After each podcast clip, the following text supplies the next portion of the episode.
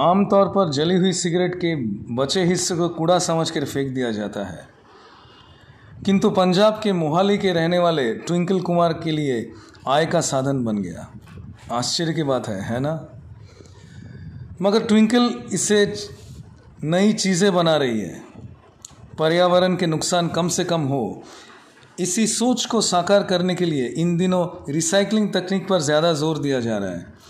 इसके तहत स्क्रैप यानी कबाड़ की चीज़ों को फिर से इस्तेमाल के लायक बनाने का काम किया जाता है।